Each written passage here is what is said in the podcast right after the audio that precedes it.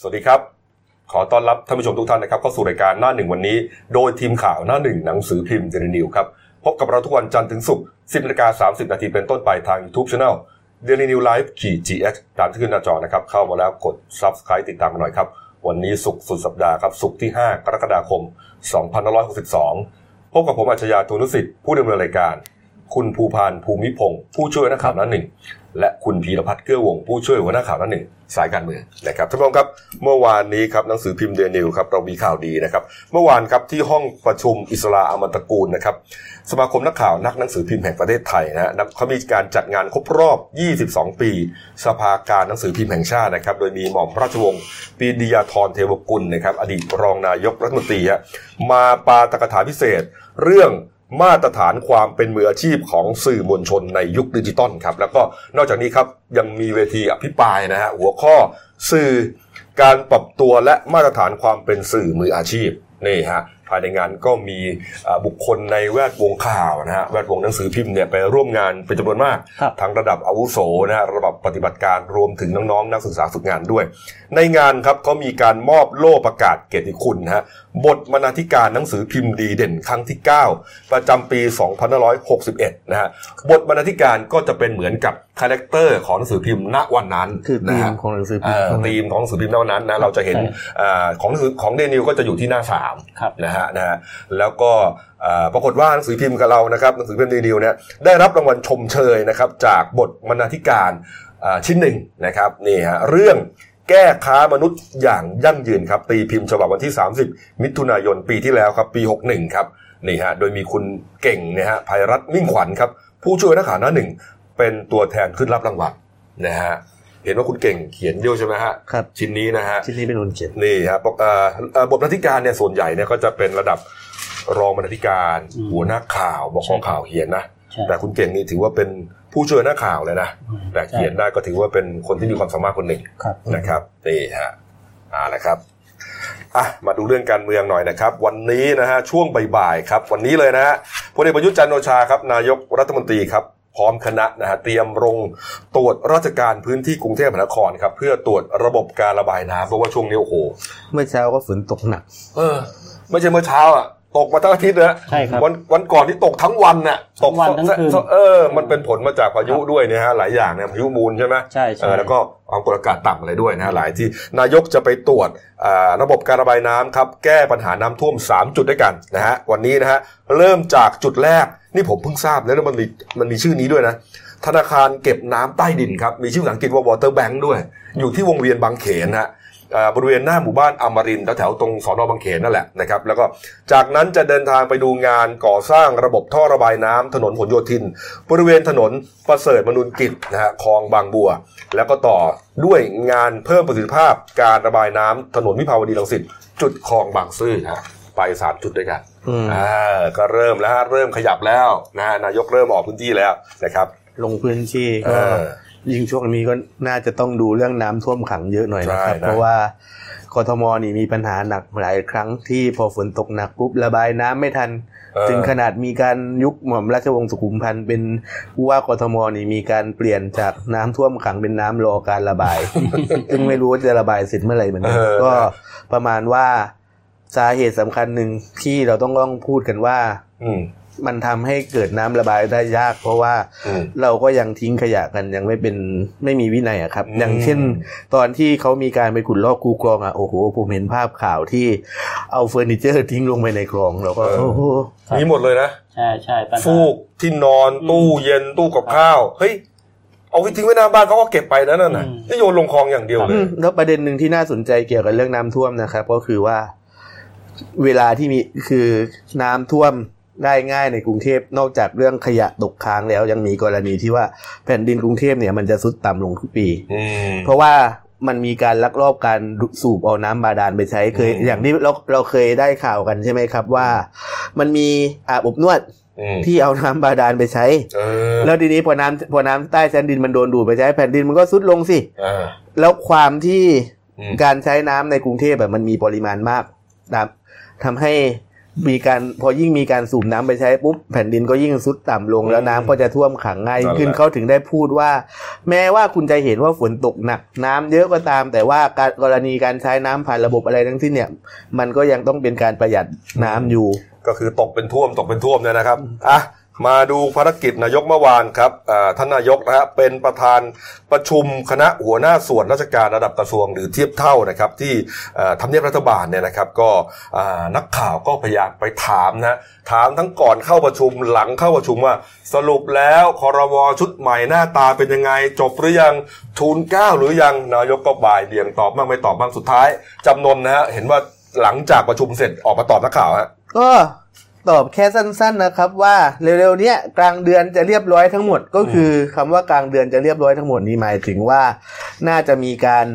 อ่าเข้าเฝ้าถวายสัตย์ปฏิญาณเพื่อปฏิบัติหน้าที่แล้ว แต่อืมประเด็นที่น่าสนใจนิดนึงครับคือในการประชุมหัวหน้าส่วนราชการนะครับ คือนายกเนี่ยก็ขอบคุณหัวหน้าส่วนราชการ ว่าเป็นกลไกสำคัญในการขับเคลื่อนประเทศ ตามอืมนโยบายรัฐบาลอย่างครับดีในช่วงที่ผ่านมา แล้วผมในตนเองในฐานะที่เป็นนายกรัฐมนตรีคนใหม่เอ๊ะต่อไปเนี่ย ก็หวังว่าจะได้รับความร่วมมือจากทุกคนอีกเช่นกัน ซึ่งจะมีวิธีการทำงานที่แตกต่างออกไปอืมอันนี้ก็ไม่ไม่แน่ใจว่าแปลว่าอะไร แต่ก็คิดว่าน่าจะเป็นเพราะว่าเที่ยวนี้คือ มันไม่ใช่คอสชอำนาจเต็มแล้วนะอืมมันกลายเป็นว่ามันมีฝ่ายการเมืองนี่จะเข้ามาเกี่ยวข้อง ค่อนข้างเยอะด้วยครับมีมันพอพูดได้ง่ายๆว่าพอมีการมีฝ่ายการเมืองเข้ามา มันก็ต้องมีการแบ่งเค้กผลประโยชน์เลยประมาณเนี้ยอืมในการได้มาซึ่งเพราะว่าอำนาจได้มา เพราะว่าฝ่ายการเมืองที่เข้ามาสนับสนุนครับอ่า ในขณะที่อ่าแล้วนายกก็ในในช่วงที่สัมภาษณ์นะครับ นายกก็ยังพูดอีกอย่างหนึ่งคือก่อนหน้านี้ที่เขาแซวกันว่ารัฐบาลนี้อยู่อ่าเลือกตั้งเสร็จร้อยวันเผาเรียบร้อยแล้วอืมยังตั้งรัฐบาลไม่ได้ นายกก็บอกว่า ไอ้เรื่องที่มีคนมาพูดว่าใครบอกว่าสามเดือนไม่ได้คอรมอขอให้ดูบ้างว่าสามเดือนที่ผ่านมาเราทำอะไรกันไปแล้วบ้าง อย่ามองว่าสามเดือนเลือก อย่ามองแค่ว่าเพิ่งเลือกตั้งไปสามเดือน เพราะว่าแปลว่าไม่เข้าใจที่ทำงานมาเลยอืมส่วนรายชื่อคอรมอที่ตรงกับโผจะตรงกับโผที่เราเสนอไปเมื่อวานหรือเปล่านะครับ ท่านก็ไม่ขอตอบซึ่งจริง ๆ คือ มันเป็นมารยาททางการเมืองข้อหนึ่งนะว่า เรื่องการนำคนขึ้นทุนเกล้าเนี่ย มันเป็นพระราชอำนาจของพระมหากษัตริย์ เพราะฉะนั้นก็คือการที่จะพูดอะไรที่ชัดเจนได้ว่าใครจะได้ตำแหน่งอะไร ต่อเมื่อมีการโปรดเกล้าลงมาเท่านั้นอืมทำให้ที่เราเห็นเนี่ยก็คือจะบอกว่ามันก็ไม่ได้เรียกว่านิ่งร้อยเปอร์เซ็นต์นะ มันก็ยังมีโอกาสที่อยู่ๆพอโบดก้าวขึ้นมาจะมีการพลิกขึ้นมาได้เหมือนกันอืมอืมอืมแต่ที่อ่าอืมส่วน ตำแหน่งอีกคนหนึ่งที่นักข่าวสนใจนะครับ ก็คือทางพลเอกประวิตยวงษ์สุวรรณครับ ซึ่งพี่เป็นพี่ใหญ่คอสชเนี่ย ที่หลังๆก็บ่นป่วยบ่อยเนาะแต่ก็จะนะจะมาเป็นรองนายกก็นักข่าวก็ถามว่าอ้าวแล้วคือจะเป็นเอ่ออ่ารัฐมนตรีกลาโหมต่อไปหรือเปล่าอืมพลเอกประวิตยก็บอกว่าตอนนี้สุขภาพร่างกายของผมแย่มาก แล้วตำแหน่งรมกลาโหมเนี่ยเป็นมาตั้งแปดปีก็พอแล้วอืม นะครับเออบิ๊กป้อมขอพักอะอืมเออแต่ว่าก็ยังมีชื่อเป็นรองนายกอยู่นะ ยังมีชื่อเป็นรองนายกหลาฝ่ายยรอบนะเออปฏิเสธหลายรอบแต่ว่าเป็นอะผมว่าเป็นแน่นอนนะครับครับ เพราะว่าก็ยังมีบารมีอยู่ อีกคนหนึ่งครับเมื่อวานนี้คุณวิศนุเครืองามนะครับ รองนายกรัฐมนตรีเนี่ยก็พูดคำหนึ่งออกมานะก็เป็นประเด็นอยู่เหมือนกันนะฮะอืมกรณีเปรียบเทียบรัฐบาลชุดใหม่เป็นเหมือนกับอะไรนะเหล็กใช่ไหมเรือเหล็ก เออแต่ก็มีคนเขามาอ่าพูดถึง คำพูดของอาจารย์วิษณุนะหลายคนนะครับ เป็นเรือเหล็กแต่ระวังปัญหาสนิมในเนื้อเอคือพูดได้คือถ้าพูดอย่างนี้มันเป็นการส่งสัญญาณนะครับ ว่ารัฐบาลไม่ได้ไม่เข้มแข็งนะเออแต่ทีเนี้ย สาเหตุที่จะทำให้เรือเหล็กที่ชื่อรัฐบาลอับปางเนี่ย มันมาจากการที่ภายในเนี่ยอาจจะต่อรองผลประโยชน์กันไม่สำเร็จ แล้วก็เลยกลายเป็นสนิมในเนื้อเหล็กที่มันจะพังเรือทั้งลำได้เองเออเนี่ยฮะก็มีคนมาพูดถึงประเด็นนี้เหมือนกันเออนะครับหม่อมเต่าเมื่อวานก็พูดถึงประเด็นนี้ครับหม่อมราชวงศ์จตุมงคลโสนกุลนะครับ หัวหน้าพักรวมพลังประชาชาติไทยเขาก็บอกว่าเออ ก็เข้าใจนะว่าเรื่องนี้นะแต่ก็ไม่รู้ว่าคุณวิษณุเนี่ยพูดถึงอะไรนะเพราะว่าตัวเองก็ไม่ได้ลงทุนลงแรงอะไรเขามากเขาชวนมาก็เกาะเขามาเท่านั้นเอ้าหม่อมเต่าแกก็พูดตรงไปตรงมาของแกนะจริงๆก็ก็เออก็ตรงไปตรงมานะครับเออแต่ก็เออเออมันก็เรามันมันทำให้เรารู้สึกจริง ๆ ว่าตกลงโควต้ารัฐมนตรีของประเทศนี้เนี่ยเออคือแบบ ตกลงเลือกจากอะไรหรออ่าแต่คุณอนุทินชาญวิรกูลครับหัวหน้าพักภูมิใจไทย ก็พูดถึงประเด็นนี้เหมือนกันนะเรือเหล็กเนี่ยนะแกพูดถึงว่าเรื่องเหล็กเนี่ยแกบอกว่าเรื่องเหล็กต้องถามผมอืมเออเขาเป็นบริษัทรับเหมาก่อสร้างขนาดใหญ่กันต้องถามผมเพราะว่ามีหลายขั้นตอน ก่อนเขาจะทำเรือเนี่ยเขาเคลือบสนิมไม่หมดแล้ว เออ ไม่ต้องห่วงว่ามันจะเอ่อเป็นสนิมอ่านนะฮะแล้วก็ยืนยันนะครับว่าหากรัฐบาลเนี่ยทำงานด้วยความซื่อสัตย์สุจริตครับ แม้ว่าจะมีเสียงเกินกึ่งหนึ่งอ่า เพียงเสียงเดียวก็มีปัญหาอยู่ได้ แต่ว่าถ้าทำงานด้วยความอ่าทุจริตนะฮะคอร์รัปชันเนี่ยแม้ว่าจะเสียงเกินไปเยอะเลยก็ตาม ก็พังมานักต่อนักแล้ว เออ ก็เนี่ยฮะประมาณนี้นะครับ แต่ว่าอืมประเด็นที่คุณอนุทินพูดอีกอันหนึ่งที่ครับคิดว่าน่าสนใจนะอืมก็คือเขาบอกว่า ตอนเนี้ย สิ่งที่อยากให้ทำก็คือควรจะเร่งในการจัดตั้งรัฐบาลได้แล้วอืมเพราะว่าไปไหนมาไหนชาวบ้านก็ถามว่าเมื่อไหร่จะได้รัฐบาลจะได้ทำงานอ๋อเอผมอนึกว่าคุณพี่จะบอกว่าประเด็นเรื่องกัญชากัญชาแกก็เอาแน่เนี่ยกัญชาก็น่าเนี่ยกัญชาก็น่าสนไอ้ใจนี่ไงครับนโยบายสนับสนุนให้ประชาชนปลูกกัญชาได้ครอบครัวละหกต้นอืมนะฮะจะบรรจุไว้ในนโยบายรัฐบาลเลยอืม ครอบครัวละหกต้นอืมแต่ว่าเป็นกัญชาสำหรับปลูกเพื่อการแพทย์และการรักษาโรคเท่านั้นใช่ไหมใช่ปลูกอืมขายเฉพาะในทางการแพทย์นะอันครับนี้น่าสนใจคืนะอเพไม่ราะได้ว่าไม่ได้ปลูกสูบเองก่อนหน้านี้นายกบอกว่าเขาไม่เห็นด้วยนะลุงตู่ไม่เห็นด้วยครับเออทีนี้ไอการปลูกหกต้นเนี่ย มันจะไปทำการแพทย์ยังไงวะคนเขานึกว่าปลูกสูบเองนะหรือว่าปลูกเพื่อจะเอาไปขายโรงพยาบาลเนี่ยเหรอขายกระทรวงสาธารณสุขเนี่ยเหรอ ต้องให้ชัดเจน แต่ผไม่มเชื่อว่าก็ต้องรอ เอ่อเซยนหนูเนี่ยก็คงคิดมาแล้วล่ะ ก็ต้องรอในช่วงแถลงนโยบายนะครับ เพราะต้องอืมเข้าใจว่าต้องมีคนสักถามรายละเอียดตรงนี้แน่ๆแต่ทีนี้อืมก็คือนายกเคยบอกว่าไม่เห็นด้วยเนี่ยนักข่าวก็ไปถามเสียหนูเหมือนกันอืม เสียหนูก็บอกว่าได้พูดคุยกับนายกแล้ว ครับ และนายกก็มามีความเห็นด้วยว่าพร้อมที่จะผลักดันเรื่องนี้ อืม ซึ่งขอเน้นว่านโยบายสาธารณสุขอะของของพักเนี่ย จะให้ประชาชนปลูกเพื่อการแพทย์เป็นหลัก แล้วถ้าเขาเป็นรัฐมนตรีสาธารณสุขเขาจะดันเรื่องนี้ให้ถึงที่สุดนะครับ ก็เป็นอยู่แล้วล่ะ ได้แน่ๆแล้วก็คือตอนเนี้ยนโยบายของรัฐบาลแต่ละรัฐบาลของเหมือนกับมีการเดินสาย ถึงยังไม่มีการตั้งคลมชัดเจนนะครับ แต่ก็มีการเดินสายที่จะทำงานบ้างแล้วอย่างเสียหนูเนี่ยวันนี้อ่า ก็จะเดินทางไปที่โรงพยาบาลอภัยภูเบศรครับเพื่อจะคุยเรื่องนโยบายกัญชาอ่าลุกเลยล่ะลุกแล้วแล้แล้ววก็ทางคุณจุลินลักษณะวิสิทธิ์เนี่ย ซึ่งเป็นอ่าว่าที่รมวพาณิชย์ก็เดินสายอย่างล่าสุดเขาก็ลงไปภาคใต้เนาะอืมลงไปภาคใต้เพื่อดูเรื่องแก้ปัญหาราคายางกับราคาปาล์มอืมซึ่งจะประชาธิปัตย์เนี่ยต้องการให้เป็น เป็นเหมือนกับว่าเป็นนโยบายหลักของเขาอะครับอืมแล้วก็มีการเมื่อวานในที่ประชุมสภาผู้แทนราษฎรเนี่ยก็มีการหารือเรื่องการตั้งกรรมาธิการเพื่อแก้ไขปัญหาอ่าสินค้าเกษตรราคาตกต่ำไปแล้ว แล้วรู้สึกนะว่านะว่าวันนี้ทางคุณจุลินเนี่ยก็เดินหน้าทำงานต่อขึ้นเหนือไปอีกคนหนึ่งอืมส่วนในขณะที่ทางพรรคพลังประชารัฐเนี่ยกำลังมีการเร่งร่างนโยบายอยู่อืมโดยที่คุณกอบศักดิ์ภูตระกูลเนี่ย ซึ่งเป็นในอกโฆษกพักเนี่ยก็บอกว่า นโยบายเนี่ยตอนเนี้ยพรรคพลังประชารัฐทำนโยบายสองส่วนก็คือสิ่งที่เป็นนโยบายเร่งด่วนครับสิ่งที่เป็นนโยบายระยะยาวอืมเร่งด่วนก็คือเรื่องการแก้ปัญหาปากท้องประชาชน การแก้ปัญหาความเหลื่อมล้ำการสร้างอนาคตให้ประชาชนอืมแล้วก็นโยบายเร่งด่วนอื่น ๆ ซึ่งของซึ่งของเหล่านี้เนี่ยคือเมื่อเป็นรัฐบาลเนี่ย จะต้องพร้อมทำงานได้ทันทีนะครับอืมแล้วนะครับแล้วก็จะเชิญตัวแทนพรรคการเมืองอื่นๆเนี่ยเข้ามาร่วมเสนอนโยบายด้วยเนื่องจากว่าหลังจากมีการถวายสัตย์ปฏิญาณต่อ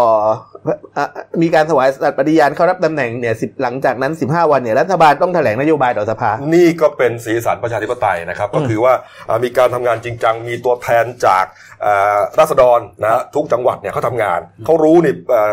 ประชาชนในพื้นที่เขาเป็นยังไงเดือดร้อนยังไงนะครับนี่คือประชาธิปไตยจริงๆนะนี่การเมืองของจริงนะครับ ฝ่ายค้านก็เหมือนกันอืมฝ่ายค้านเมื่อวานนี้ก็เรียกว่าเอ่อตีกลองแล้วนะฮะเสียงปีเสียงกลองนี่เชิดแล้วนะครับ เมื่อวานนี้คุณหมอชนน่านสีแก้วนะครับสสน่านพักเพื่อไทยเขาก็ระบุว่าหลังจากที่อ่าจะมีการเปิดสภาแล้วก็มีการพิปรายเรื่องงบประมาณใช่ไหมฮะอ่าวาระแรกเนี่ยไม่ใช่งบประมาณครับอภิปรายเรื่อง อ่านโยนโยบายรัฐบาลก่อนอ่าอะนโยบายรัฐบาลนะฮะนโยบายรัฐบาลเนี่ยแต่ว่าคุณหมอชนน่านบอกว่า ยืนยันนะครับว่าจะเอาเรื่องอาคุณสมบัตินะฮะของรัฐมนตรีนะฮะรวมถึงพลเอกประยุทธ์เนี่ยอาจจะเอาเข้าไป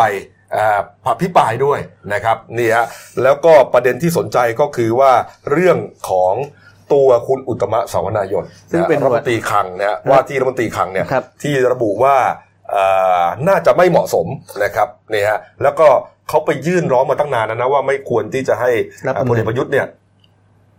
เสนอชื่อคุณอุตมะทูลเกล้าขึ้นไป เพราะว่ามีความไม่เหมาะสมด้วยประการทั้งปวงเนี่ยครับทำอย่างนั้นเนี่ยอาจจะเป็นสิ่งที่มิบังควร แต่ถ้าเสนอขึ้นไปก็ช่วยไม่ได้อืมก็คือว่าเอ่อไม่รู้จะไปห้าม วิกตู่ยังไงอืมแต่ถ้าเสนอไปแล้วเขายืนยันว่าจะต้องเออยื่นอภิปรายไม่ไว้วางใจเลยนะฮะอาจจะเป็นครมทั้งคณะ ซึ่งสามารถอธิบายอภิปรายได้ทุกคน หรือว่าจะเป็นรายบุคคลก็ตาม แต่หนึ่งในนั้น คุณอุตมะถูกจองกระถินแน่นอน อันนี้เป็นคำพูดของคุณหมอชนน่านเลยนะเออเพราะว่าคือทางคุณอุตตมะเนี่ยก่อนหน้านี้พรรคเพื่อไทย ไม่ใช่พรรคเพื่อไทยสิคนน่าน่าจะเป็นคนที่เปิดประเด็นคือคุณพิชัยนริธพันธ์นะครับ ที่เป็นที่อ่าเคยสมัครสสพรรคไทยรักษาชาติเนี่ยอืมบอกว่า คุณอุตตมะเนี่ยมีข้อคอรหาเนื่องจากว่าเป็นผู้หนึ่งในกรรมการที่อนุมัติเงินกู้ครับในคดีเงินกู้กรุงไทยในให้กลุ่มกฤษดามหานคร ซึ่งตอนนี้เขากำลังทำสำนวนอยู่แล้วก็มีคุณพันธ์รองแท้ชินวัตรเนี่ยเข้าไปเป็นผู้ถูกกล่าวหาด้วยอืมแต่ทีนี้คือเหมือนกับตอนนั้นนะทางคุณอุตตมะเนี่ยคือให้ข้อมูลเป็นพยานทำครับให้แบบ อ่าคอตสหรือคณะกรรมการที่ก่อให้ตรวจสอบการกระทำที่ก่อให้เกิดความเสียหายต่อรัฐเนี่ยไม่ฟ้องออเขาก็เลยบอกอ้าวดังนั้นคือเพื่อไทยก็เหมือนกับฝ่ายค้านก็บอกว่าอ้าวนี่ก็หัวหน้าพักใช่ไหมอืมงั้นถ้าจะพิปรายเล่นหัวหน้าพักก่อน อันดับครับแรกเพราะว่ามันมีมันมีกรณีเรื่องนี้อยู่ที่ว่าเขาเปิดประเด็นออกมาแล้ว ซึ่งมันก็เป็นเรื่องที่ก็ เราก็เห็นภาพการเมืองวุ่นวายนะครับ เพราะว่าเพิ่งเปิดนี่คือยังไม่ได้ตั้งรัฐบาลเลย ไม่ได้ตั้งรัฐมนตรีเลยนะ อยู่ๆก็จะอภิวางวางแผนอภิปรายไม่ไว้วางใจแล้ว แล้วก็เขาก็พูดชัดเลยว่า มันจะมีอีกหลายฝ่ายค้านกำลังจับตาดูอยู่ ซึ่งจะมีอีกหลายคน คุณกรณีของคุณอุตมะเนี่ยนะฮะคุณพิชัยเนี่ย เอาหลักฐานนะฮะมาลงในโซเชียลมีเดียเลยนะอืมก็คือว่าเป็นรายงานการประชุมบอร์ดธนาคารกรุงไทยอือฮึเมื่อวาระในการอนุมัติเงินกู้ที่ว่านี้แหละนะฮะให้กลุ่มกฤษฎามหานครเนี่ยมีชื่อบอร์ดหนึ่งสองสามสี่ห้าเรียงไปนะทุกคนถูกฟ้องหมดอืมประเด็นคือทุกคนถูกถูกฟ้องหมดเลยนะฮะครับยกเว้นคุณอุตมะ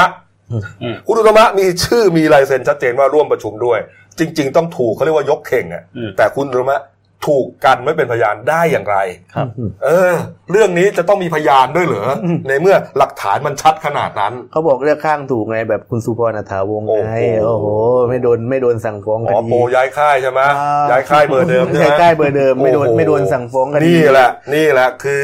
อ่ายุคประชาธิปไตยนะเราจะได้เห็นความคึกคักของอืมฝ่ายค้านแล้วทีนี้ก็เรื่องเตรียมตัวอภิปรายไม่ไว้วางใจนะครับเขาก็อืมบอกว่า เขาจะเริ่มตั้งแต่วันแถลงนโยบายเลยครับฝ่ายค้านเนี่ยก็คือ เราก็รู้ว่าช่วงวันแถลงนโยบายเนี่ยเขาจะต้องมีการชำแหละที่น่าจะมีการชำแหละแน่ ๆ เลยก็คือเรื่องงบประมาณมาจากไหนครับชำแหละแน่ ๆ เลยคือเรื่องความชอบธรรมของพลเอกประยุทธ์ว่าเหมาะว่าสามารถดำรงตำแหน่งได้เปล่า เนื่องจากว่าอ่ามีอาจจะมีลักษณะเป็นเจ้าหน้าที่รัฐ แล้วก็อีกอย่างหนึ่งคือจะชำแหละเรื่องแบบว่า ความชอบธรรมของสวเพราะสวเนี่ยจะเป็นคนเลือกคนเป็นคนที่มีสิทธิ์ในการเลือกนายกเนาะอืมไอ้เนี่ยคือประเด็นเดิมๆที่แบบ มันจะต้องคือจะต้องการย้ำภาพให้ประชาชนเห็นภาพความไม่ชอบธรรมไปเรื่อยๆประมาณเนี้ย แต่แล้วก็ส่วนรัฐมนตรีคนอื่นที่คิดว่าผมคิดว่าน่าจะมีการโดนจองกระถินนะครับ ก็ว่าก็ที่เคยมีข่าวที่เคยมีข่าวเรื่องคุณสมบัติอะครับ ที่อย่างคืออย่างคุณนิพนธ์บุญญามณีเนี่ยอืมอ่าที่จะมาเป็นช่วยมหาดไทยนี่ก็ครับคือ มีคนมาร้องเรียนว่ามีข้อคอรหาเยอะในขณะที่เป็นนายกอบจคนนี้ก็ไม่รู้ว่าฝ่ายค้านจะจองกระถินหรือเปล่า แล้วก็อืมคุณวีรศักดิ์หวังสุภกิจโกศลก็อีกคนหนึ่งซึ่งมีข่าวเรื่องที่ว่า อ่าโดนโดน คือโดนกล่าวหาเรื่องมีการบุกรุกป่าสปเอ้ยที่ดินสปกนะครับครับผมแล้วก็มีคุณอ่าโอ้สาธิตปิตุเตชะ มีคุณโอ้นัทพลทิพย์สุวรรณที่อาจจะโดที่โดนร้องเรียนเรื่องถือหุ้นสื่อด้วยก็คือพูดง่ายๆว่า ถึงยังไม่เริ่มทำงานเนี่ย ฝ่ายค้านจะจับเอาประเด็นเรื่องคุณสมบัติบางอย่างมาพิปรายก่อนก็ได้ในประมาณเนี้ยคอการเมืองนี่จับตาดูให้ดีเลยนะฮะติดตามให้ ใกล้ชิดเลยเพราะมันวุ่นวายรับมารกองว่าวุ่นวายด้วย แล้วก็มันหยดติ๋งแน่นอนอืมนะครับอะได้นะฮะอะมาอีกประเด็นหนึ่งนะครับ ประเด็นของจ่านิวนะฮะหลังจากอ่าคุณศิรวิทย์เสรีที่วัดจ่านิวถูกตีหัวไปวันก่อนเนี่ยนะฮะถูกหามเข้าส่งโรงพยาบาล อาการก็สาหัสนะครับอ่าเมื่อวานนี้นะฮะเมื่อวันก่อนนะฮะคุณสุประชัยโพสุนะครับ รองประธานสภาคนที่สองเนี่ยนะฮะที่อ่ามีการพูดจา โต้ตอบกันระหว่างคุณสุภชัยกับคุณจิรายุห่วงทรัพย์นะครับ สสกรุงเทพมหานครพรรคเพื่อไทย หลังจากที่มีกระทู้ถามเรื่องมาตรการป้องกันเหตุ และการติดตามการจับกลุ่มผู้ทำร้ายนักกิจกรรมทางการเมืองกรณีจานิวนี่แหละนะที่อ่าคุณสุภชัยบอกว่าให้คุณจิรายุระวังตัว เพราะว่าบ้านอยู่ซอยเดียวกับจานิวอืมเหมือนกับข่มขู่นะแต่ว่าคุณสุภชัยก็ยืนยันว่าไม่ได้คูครับนะไม่ได้คูเป็นแค่ อารมณ์ขัน อารมณ์ขันเห็นว่าโอ้โหบรรยากาศเครียด คุณจิรายุก็อภิปรายเคร่งเครียดนะเออนะก็ยืนยันว่าเป็นห่วงเท่านั้นนะครับนะฮะครับนี่ฮะแต่ว่าประเด็นอยู่ตรงนี้ครับ ประเด็นอยู่ตรงพันอ่าพลตุเอกเสรีพิสุทธิ์เตมียเวทหัวหน้าพักเสรีรวมไทยครับครับ เมื่อวานนี้ก่อนเข้าร่วมประชุมเนี่ยฮะคุณเสรีพิสุทธิ์ออกมาให้สัมภาษณ์ประเด็นนี้ฮะยกครับก็คุณเสรีเนี่ยก็ได้พูดว่าคดีนี้เนี่ย เขาเชื่อว่าน่าจะมีการจับแพะแน่นอนอืมนะฮะเพราะว่าเมืองไทยเนี่ยมีคนรับจ้างติดคุกเยอะครับโดยเฉพาะพวกที่เล่นการพนันครับนะฮะอันนี่พูดดักคอไว้เลยนะ คืออะไรอะคือดักคอว่าจะต้องมีการจับแพะไงเออเออเออเขาบอกเขาเชื่อว่าตำรวจจับตัวร้ายเออจับคนร้ายตัวจริงไม่ได้นะครับ แล้วก็ในส่วนของความคืบหน้าคดีเนี่ยเมื่อวานนะฮะตำรวจซึ่งได้ออกภาพสเก็ตช์ไปเอ่อสองในสี่คนร้ายเนี่ย ซึ่งภาพสเก็ตช์เนี่ยนะฮะมันจะไม่มีรายละเอียดของใบหน้าคนร้าย มีเพียงตำหนิรูปพรรณสัณฐาน เพราะว่าคนร้ายนี่สวมหมวกกันน็อกอืมนะฮะก็ตำรวจเขาเอาภาพสเก็ตช์สองคนร้ายเนี่ยไปให้จ่านิวชี้ยืนยันครับนะฮะหลังจากนั้นก็จะเอาไปประกอบสำนวนในการขออนุมัติหมายจับจากศาลครับนะครับ ก็จะออกหมายจับสองคนแรกก่อนอืมที่ออกภาพสเก็ตนะฮะครับแล้วก็หลังจากนั้นก็จะออกหมายจับ รวบรวมหลักฐานออกหมายจับอ่าผู้ต้องหาอีกสองคนอืมนะครับนะครับเนี่ยฮะคุณเสรีพิสุทธิ์ยังพูดถึงตอนหนึ่งที่ท่านนายกเนี่ยไปแซวจ่านิวนะจ้ะก็เป็นอารมณ์ขันของลุงตู่อะที่บอกอืมว่าอ่าเป็นเป็นจ่าตั้งนานแล้วไม่ได้เป็นหมวดสักทีอ่าคุณเสรีพิสุทธิ์ก็จับมาเป็นประเด็นนะมารยาทแบบนี้ สมควรหรือที่จะเป็นผู้นำประเทศอืมเออครับก็ตามสไตล์ของคุณเสรีพิสุทธิ์เนี่ยนะเดี๋ยวรอดูด้วยกันว่าตอนอภิปรายไม่ไว้วางใจเนี่ย จะเป็นขนาดไหนครับจะมันขนาดไหนนะครับอะมาดูการ์ตูนการเมืองของคุณขวดขาประจำนะครับเอ่อน่าจะเป็นลุงตู่นะ ขึ้นเอ่อแถลงเนี่ยนะบอกว่าประชาชนอย่าสนใจแต่การเมืองครับเหมือนบอกประชาชนว่าเอ้ยเอาเรื่องปากเรื่องท้องอ่าเอออย่ามาดูเรื่องการเมืองอย่างเดียวครับอย่าไปเอ่ออย่ามายุ่งเรื่องการเมืองอะอืมเออปรากฏว่าชาวไร่ชาวนาตาสีตาสาเขาบอกว่า ผมไม่ได้สนใจแต่การเมือง แต่สนใจว่ารัฐบาลจะขาดธรรมาภิบาล เอื้อพวกพ้องขี้โกง และเอาแต่ผลานเงินภาษีหรือเปล่า คืออย่าบอกอย่าไปคิดว่าประชาชนก็โง่นะอืมเออนะคืออย่าจะคิดบอกว่าเรื่องการเมืองเป็นเรื่องของคุณคนเดียวนะอืมเขารู้หมดแหละนี่ฮะจะบอกว่ารัฐบาลไม่ว่ารัฐบาลไหนเนี่ย พอจะเจอภาวะเกี่ยวกับ เหมือนกับแรงเสียดทานทางการเมืองก็พูดทั้งนั้น อืมสมัยรัฐบาลคุณทักษิณก็น่าจะพอจำกันได้นะครับครับ ที่ตอนอภิปรายไม่ไว้วางใจรอบแรกเนี่ยอืมคุณทักษิณก็ออกมาให้สัมภาษณ์ตอนนั้นบอกว่า เออไม่ต้องไปเออไม่ต้องไปสนใจอภิปรายหรอกเอาเวลาไปดูฟุตบอลโลกดีกว่าเออแล้วสักพักแล้วก็หลังจากนั้นก็มีกรณีวาทะอีกอันหนึ่งของแกที่คุณทักษิณเขาก็พูดประมาณว่าเอเออออะไรนะเออเออการเมืองกับการบริหารราชการแผ่นดินมันต้องแยกกัน เออ คือ แต่ละรัฐบาลก็มีวิธีปกป้องตัวเองอย่างนี้ครับที่จะไม่ให้คนสนใจประเด็นที่โดนคอรหาอยู่อืมมันก็ไม่ใช่มันก็ไม่ใช่เรื่องประหลาดอะมันไม่ใช่รัฐบาลลุงตู่เพิ่งทำเป็นรัฐบาลแรกอะนะครับอะมาอีกเรื่องหนึ่งครับ เหตุเกิดเมื่อคืนนี้เองนะครับนี่ฮะอ่า เจ้าหน้าที่นะครับมูลที่ปอเต็กตึง แล้วก็อ่าเจ้าหน้าที่กู้ภัยหลายท่านเนี่ยนะฮะเขาได้รับแจ้งเหตุพนังดินกั้นน้ำคลองด่านนะครับ ตรงประตูระบายน้ำโครงการส่งน้ำและบำรุงรักษาชนละหารพิจิตรนะครับ ตั้งอยู่ที่หมู่ 5ตำบลคลองด่านอำเภอบางบ่อจังหวัดสมุทรปราการครับ ได้เกิดพังลงมาฮะทำให้น้ำทะเลที่มันถูกกั้นอยู่เนยนะอืมทะลักเข้ามาท่วมครับไอ้จุดตรงนั้นเนี่ยมันเป็นเหมือนกับเป็นหมู่บ้านของเป็นบ้านพักอ่าของเจ้าเจ้าหน้าที่กรมชลประทานใช่ครับ ก็มีเนื้อที่ประมาณสัก 20 ไร่ได้นะครับ ปรากฏว่า โอ้โหฮะไม่ใช้เวลาประมาณ 5 นาทีอะน้ำเนี่ยฮะทะลักเข้ามาท่วมบริเวณบ้านพักข้าราชการเนี่ยเต็มเกือบร้อยเปอร์เซ็นต์นะแล้วสูงเป็นเมตรนะฮะใช่ใช้เวลา 5 นาทีเท่านั้นเองอืมชาวบ้านข้าราชการของกรมชลประทานที่อยู่แถวนั้นก็โกลาหลครับ เก็บข้าวเก็บของหนีทันมั่งไม่ทันมั่ง บางคนก็กลัวเพราะว่ากลัวมันท่วมปลั๊กไฟมันท่วมไปแล้วไงกลัวไฟจะช็อตใช่ก็ไม่เอาอะไรออกมาเลยอืมหนีขึ้นชั้นสองก่อนครับนะฮะ วุ่นวายมากนะครับ เมื่อวานนี้ก็ต้องเรียกเจ้าที่การไฟฟ้านครหลวงมาตัดไฟนะครับ แล้วก็สอบถามชาวบ้านก็บอกว่าอย่างที่รู้นะฮะอยู่ๆก็มีน้ำทะเลทะลักเข้ามาอย่างรวดเร็ว5นาทีสูงเป็นเมตรฮะเมตรครึ่งได้ใช่ใช่คโอ้รับโหวุ่นวายมากนะครับ แล้วก็เอ่อไม่รู้ว่าเกิดจากอะไรอืมไม่รู้ว่าเอ่อมันเกิดภัยพิบัติหรือว่าเขื่อนแตกอ่าหรือยังไงเพราะว่าอยู่กับพนักงานไม่เคยขึ้นไวขนาดนี้เนี่ยฮะอะเราไปตาม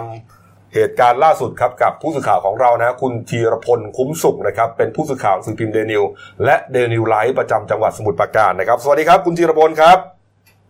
สวัสดีครับคุตอนดำเนินรายการทั้งสามท่านครับครับ ผมบรรยากาศตอนนี้เอ่อจุดที่พนังกั้นน้ำตกลงมันเป็นพนังกั้นน้ำแตกหรือเปล่าครับที่ที่ว่าเนี่ยครับ ครับผมเอ่อเป็นคันกั้นน้ำนะครับ เป็นคันดินนะครับ บรรยากาศตอนนี้นะครับที่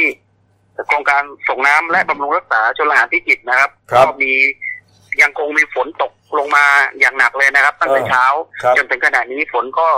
ยังไม่ได้หยุดนะครับ อืมครับผมก็เป็นอุปสรรคสำคัญครับในการเอ่อซ่อมแซม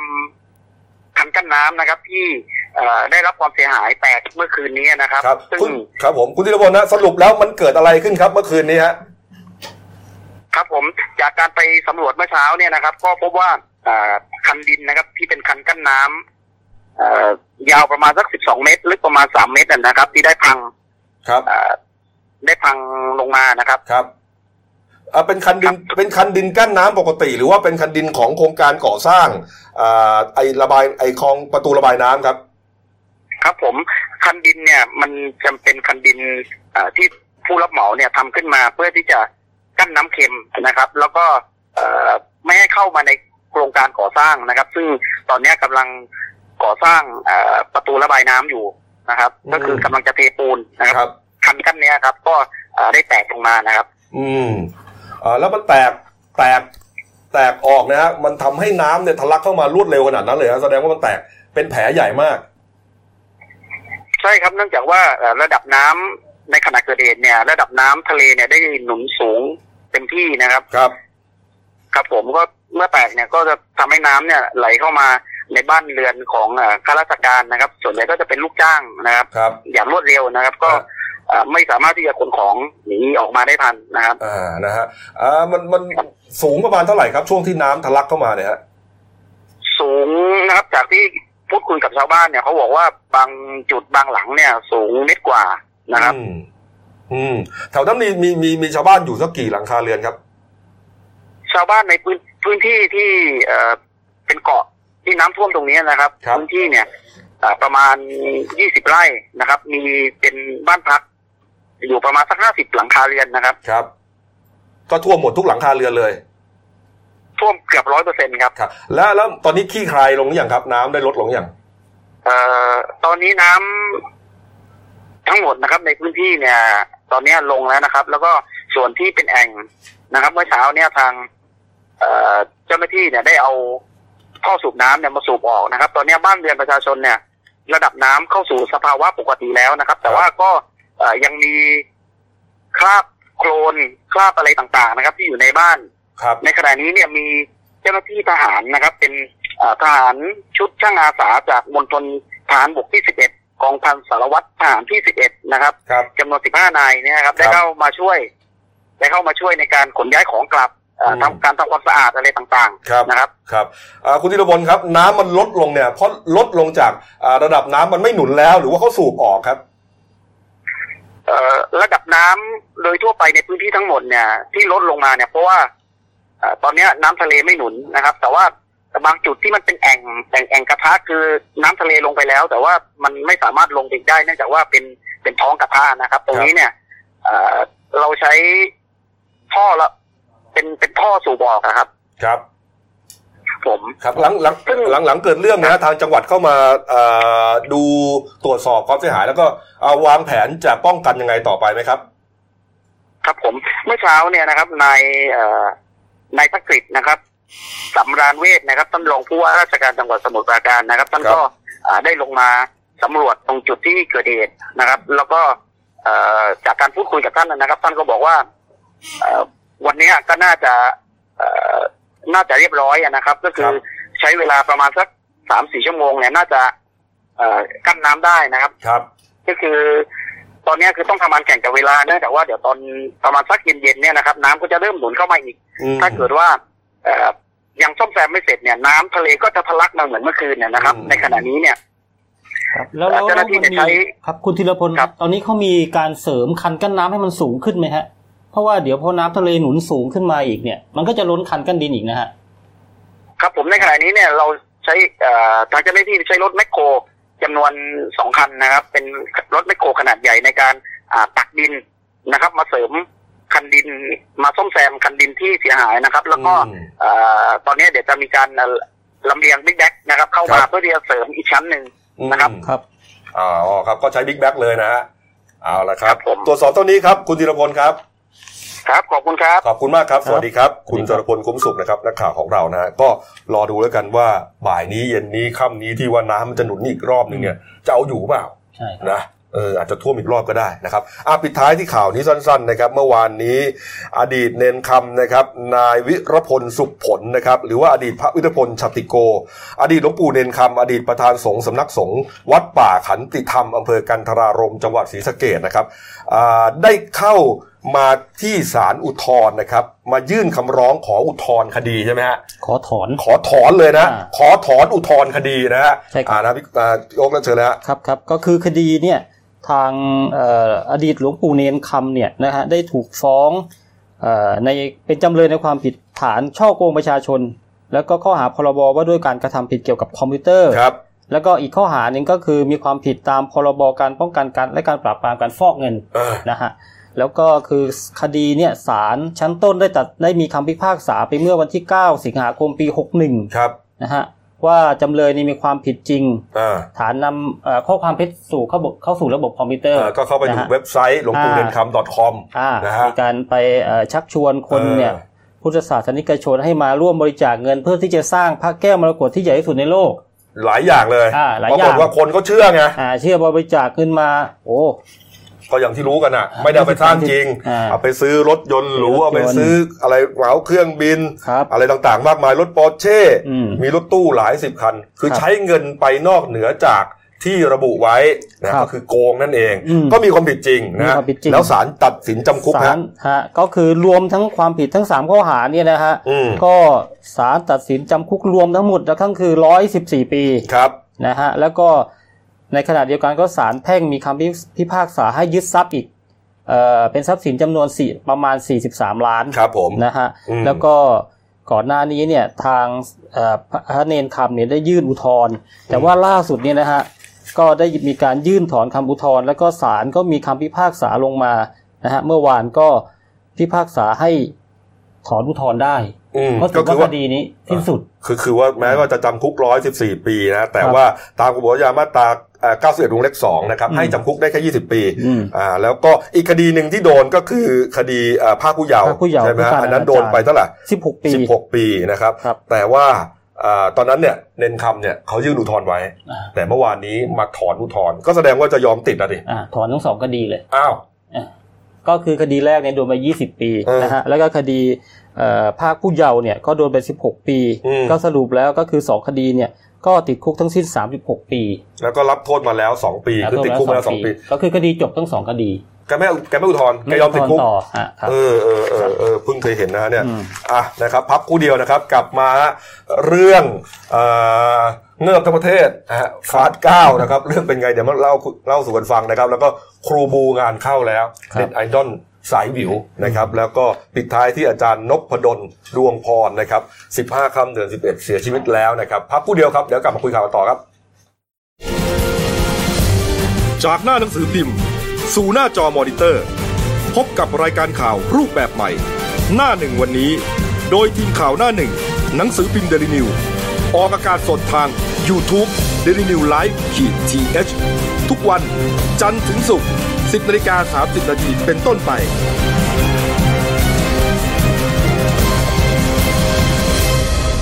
แล้วคุณจะได้รู้จักข่าวที่ลึกยิ่งขึ้น จากหน้าหนังสือพิมพ์ สู่หน้าจอมอนิเตอร์ พบกับรายการข่าวรูปแบบใหม่ หน้าหนึ่งวันนี้ โดยทีมข่าวหน้าหนึ่ง หนังสือพิมพ์เดลิวิวออกอากาศสดทาง y o u t u เด d ิวิวไลฟ์ขีดทีเทุกวันจันทร์ถึงศุกร์10นาฬิกา30นาทีเป็นต้นไป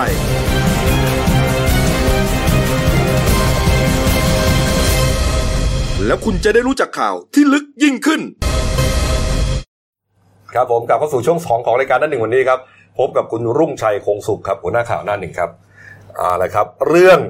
ที่พากันเงิบทั้งประเทศนะฮะหลังจากที่เมื่อสักเดือนก่อนนะครับมีกองถ่ายทำภาพยนตร์ฮอลลีวูดครับชื่อดังนะฮะอืม Fast and Furious Nine หรือว่าคนไทยเรียกว่า Fast เก้านี่แหละครับบอกว่ามาถ่ายทำในประเทศไทยนะฮะแล้วก็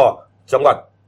สวยๆงามภาคใต้ฮะอ่ากระบี่ภูเก็ตอะไรพวกนี้ใช่นะครับงานโอ้โหสี่จังหวัด สี่จังหวัด ครับแล้วก็ถ่ายเป็นเดือนอืมโอ้เฮ้งบเยอะเลยมาลงในพื้นที่ สามร้อยสี่สิบล้าน เป็นข่าวเป็นข่าวใหญ่โตครับ ดาราดังระดับโลกฮะอืมวินดีเซล ครับเจสันสเตแทมมิเชลโรดริเกซพวกเนี้ยครับมาถ่ายกันทั้งนั้นเลย อืม โอ้โห เป็นข่าวดังไปทั่วนะฮะปรากฏว่ายังไง เริ่มครับนะฮะยังไงครับ มีการชี้แจงออกมาจากคุณนริศโรธเฟื่องระบินนะฮะประธานคณะกรรมาธิการอะกรรมการพิจารณาคำขออนุญาตถ่ายทำภาพยนตร์ และวิดีทัศน์จากต่างประเทศที่เข้ามาถ่ายทำในไทย นี่ชื่อคณะกรรมการนะครับคณะที่ 2 ของกระทรวงการท่องเที่ยวและกีฬาครับ ซึ่งเป็นผู้อนุญาตให้ภาพยนตร์ Fast เก้าเนี่ยเข้ามาถ่ายทำได้ เขาไปเขียนใน Facebook ของคุณนริศโรธเองเนี่ยบอกว่า ข่าวเกี่ยวกับการถ่ายทำ Fast เก้าในไทยค่อนข้างสับสน สื่อมวลชนเอาข่าวเก่ามาจับแพะชนแกะมั่วไปหมดครับ ยืนยันว่านักแสดงนำทั้งวินดีเซล เจสันสเตแทมและมิเชลโรดริเกซไม่มีใครมาเข้ามาประเทศไทยทุกคนนะ ไม่มีใครเข้ามาถ่ายทำในประเทศไทยทุกคนนะแฟนคลับก็รออยู่เอารออยู่แล้วเชื่อไปแล้วด้วย ไปไปตบมือไปนั่นน่ะสิเออไปเข้าแถวถ่ายลงถ่ายรูปกันเรียบร้อยแล้วก็กดไลค์ทุกวัน เออเขาบอกว่าทั้งหมดที่พูดมาเนี่ยวินดีเซลอะไรเนี่ยมิเชลเนี่ยถ่าย ทำอยู่ที่อังกฤษและอเมริกาเป็นหลักอืมอ้าวและพวกที่มาถ่ายกันอยู่นี้เป็นใครเนี่ย แล้วใครเนี่ยหัวเหม่งๆเนี่ย ก็ได้รับการยืนยันครับ บอกว่าฉากที่ถ่ายทำในไทย เป็นฉากไล่ล่าเออไล่ล่าคงจะในสวนปาล์มอะไรพวกเนี้ยนะอ่าใช้สตันท์แมนทั้งต่างชาติและคนไทยทั้งหมดโอ้โหที่เห็นคือสตันท์แมนนะฮะอืมสตันท์แมนของวินดีเซลเนี่ยฮะอืมนี่ฮะที่เห็นในภาพเนี่ยคุณลุงครับเป็นคุณลุงอายุ 80 ปีแล้วฮะทำไมต้องเป็นคุณลุงครับเขาบอกว่าคุณลุงวันนี้ ขับรถเก่งมากอ่าเออขับรถแบบขับขับรถแบบผาดโผนผาดโผนหวาดเสียวอะความเชี่ยวชาญเก่งมากเป็นพิเศษเชี่ยวชาญมากฮะอืมแล้วก็เอ่อถ้าหากจะมีฉากพูดของนักแสดงเนี่ยเขาจะไปถ่ายเจาะในสตูดิโอที่สหรัฐแสดงว่าใช้เทคโนโลยีทำใช่โอ้ก็ทำได้เยอะฮะอืมเอ่อหนังสมัยนี้นะครับมันเป็นดิจิตอลหมดนะฮะแล้วก็คลิปที่เอามาจาก IG ของวินดีเซลครับที่อ้างว่าฉากในไทยจริง ๆ แล้ว เป็นฉากที่วินดีเซลถ่ายทำในประเทศอื่นไม่ใช่ประเทศไทยอ้าว เออแล้วประเด็นเจสันสเตแทมนะที่ไปเยี่ยมศูนย์สงเคราะห์สุนัขจรจัดที่พังงา ครับมีข่าวเออ เออก็เลิกเลย ครับ เป็นข่าวเก่าของปีที่แล้วครับ โอ้โหนี่โอ้โหนักสืบโซเชียลจับเป็นตุเป็นตะแล้วเจสันก็มาถ่ายทำตอนนั้นเนี่ยเจสันมาถ่ายหนังเรื่องหนึ่งในไทยเหมือนกัน แต่ไม่ใช่ Fast เก้า อ๋อ โอ้มันบ้าไปอย่างนั้นเนี่ย อะไรวะเนี่ย แล้วพอไปดู IG ของวินดีเซลครับ ปรากฏว่าวินดีเซลเขาก็พูดชัดในคลิปเลย บอกว่าตอนนี้ถ่าย Fast เก้าอยู่ที่ลอนดอนกับมิเชลโรดิเกสอ่า ทุกคนยืนยันหมดว่าอยู่อเมริกาอยู่ปารีสหมดเลยฮะแล้วข่าวที่เป็นเรื่องเป็นราวออกมานี่อะไรเนี่ยเหมือนแฟนคลับเขาตื่นเต้นมั้งเขาอยากเจอดาราฮอลลีวูดแล้วก็ไปถ่ายรูปกันเย้งเย้งเย้ยวเย้ยวเลย ปรากฏว่าถ่ายกับstand-inสตันแมเออนสตันท์แมนเออ ดูดิ ก็ไม่เป็นไรได้สตันแมนเดี๋ยวเราไปดูหนังจริงๆก็ได้ เออ แล้วทีนี้หุ้นจะตกไหมเนี่ย เพราะว่า คนไทยรู้เอ้ามันไม่ใช่ตัวจริงนี่หว่าอืมจะไปดูหนังกันไหมเนี่ยแต่พูดจริงนะผมแอบกดไลค์ทุกวันดูทุกวัน คุณก็นึกว่ามิเชลมาโอ้ผมวินดีเซลมาวินดีเซลโอ้โหชอบตั้งแต่เหาะแล้วเออเอ้าเรื่องอย่างนี้ก็มีด้วยนะครับอะผมก็โดนต้มไปด้วยเอามาอีกเรื่องครับเอ่อตำรวจบกปทนะครับเขาจับกลุ่มสองผัวเมียนะครับครับเรียกว่าเป็นแฮก เกอร์ที่เก่งมากครับไปเจาะข้อมูลเอากับบรรดาพ่อค้าแม่ค้า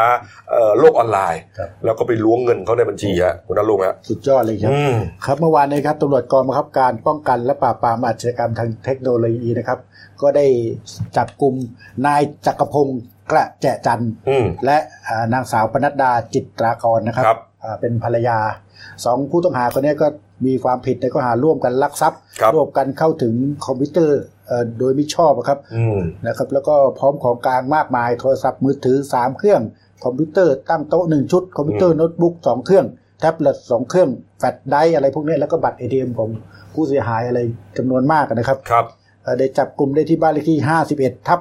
1360 หมู่ 2ตำบลคูคตอำเภอลุลำลูกกาจังหวัดปทุมธานีอืมก่อนที่เจ้าจับกลุ่มก็สืบเนื่องจากก่อนหน้านี้มีผู้เสียหายหลายรายอ่าระบุว่าถูกแก๊งมิจฉาชีพ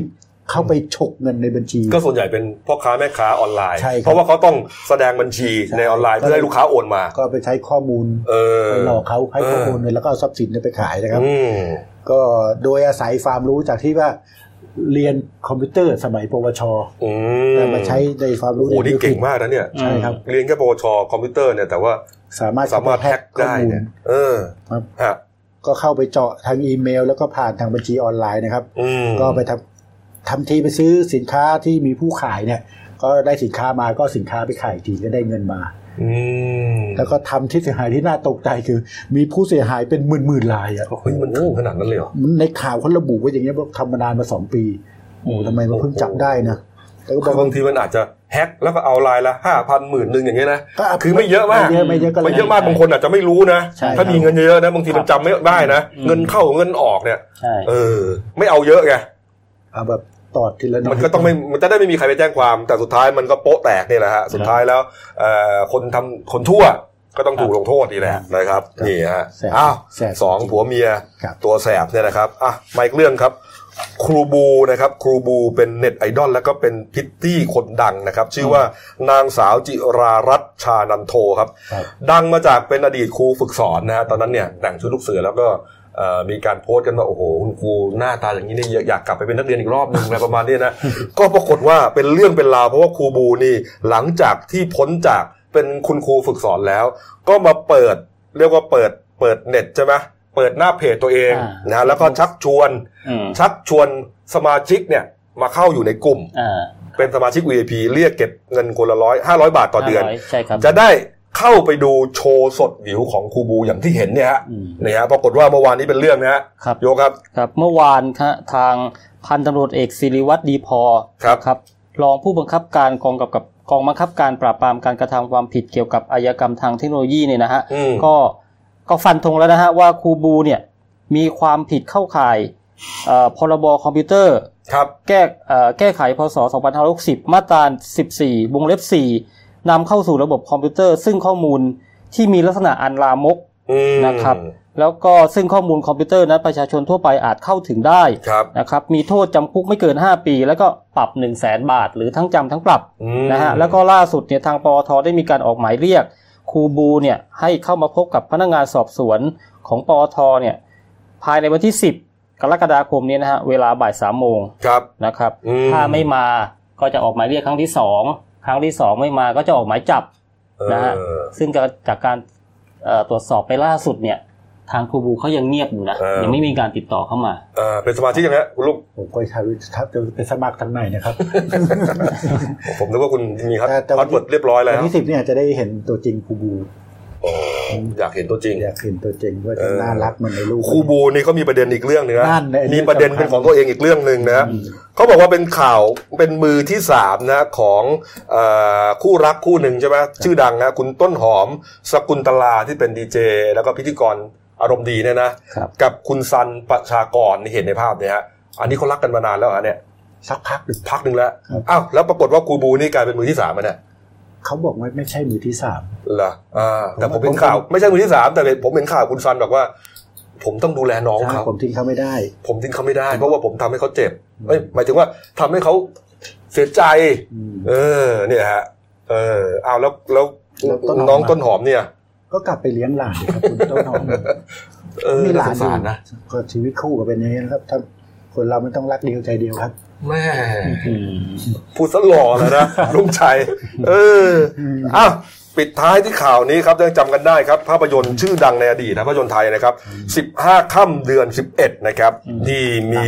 ดังมากดังมากนะใช่ครับดังสนุกด้วยนะที่ที่เป็นเข้ากับเทศกาลเกี่ยวกับเรื่องอะไรนะอ่าอ่าบั้งไฟพญานาคบั้งไฟพญาเอนาคอช่วงในวันเทศกาลออกพรรษาใช่ครับนะครับนี่ฮะที่ไปไปหากันว่า เอ๊ะบั้งไฟพญานาคเนี่ยจุดกำเนิดมาจากตรงไหน คนมนุษย์ทำหรือว่าหรือว่าเกิดจากธรรมชาติ ใช่ครับอ่า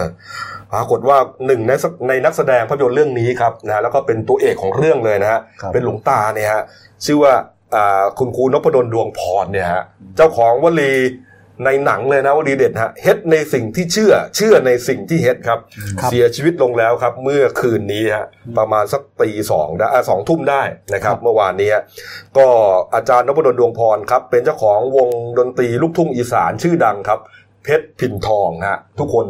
รุ่นเก่าเนี่ยรู้จักแน่นอนครับรุ่นใหม่ก็รู้จัก รุ่นใหม่ก็รู้จักนะฮะเสียชีวิตแล้วนะครับ ก็หลังจากที่ครอบครัวนำตัวรักษาที่โรงพยาบาลสัพพสิทธิประสงค์อุบลราชธานี แต่ว่าเอ่อเนื่องจากว่าพบก้อนเนื้อในสมองข้างซ้ายเมื่อกลางกลางๆเดือนมิถุนายนที่ผ่านมา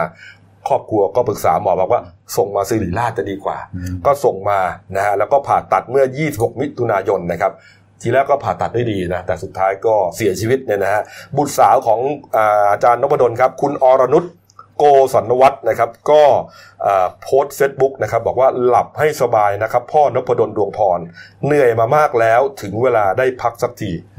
ก็มีชาวเน็ตไปให้กำลังใจแล้วก็แสดงความเสียใจเป็นจำนวนมากตามข่าวบอกว่าท่านอายุ 77 ปี 77 แล้วนะครับ โอ้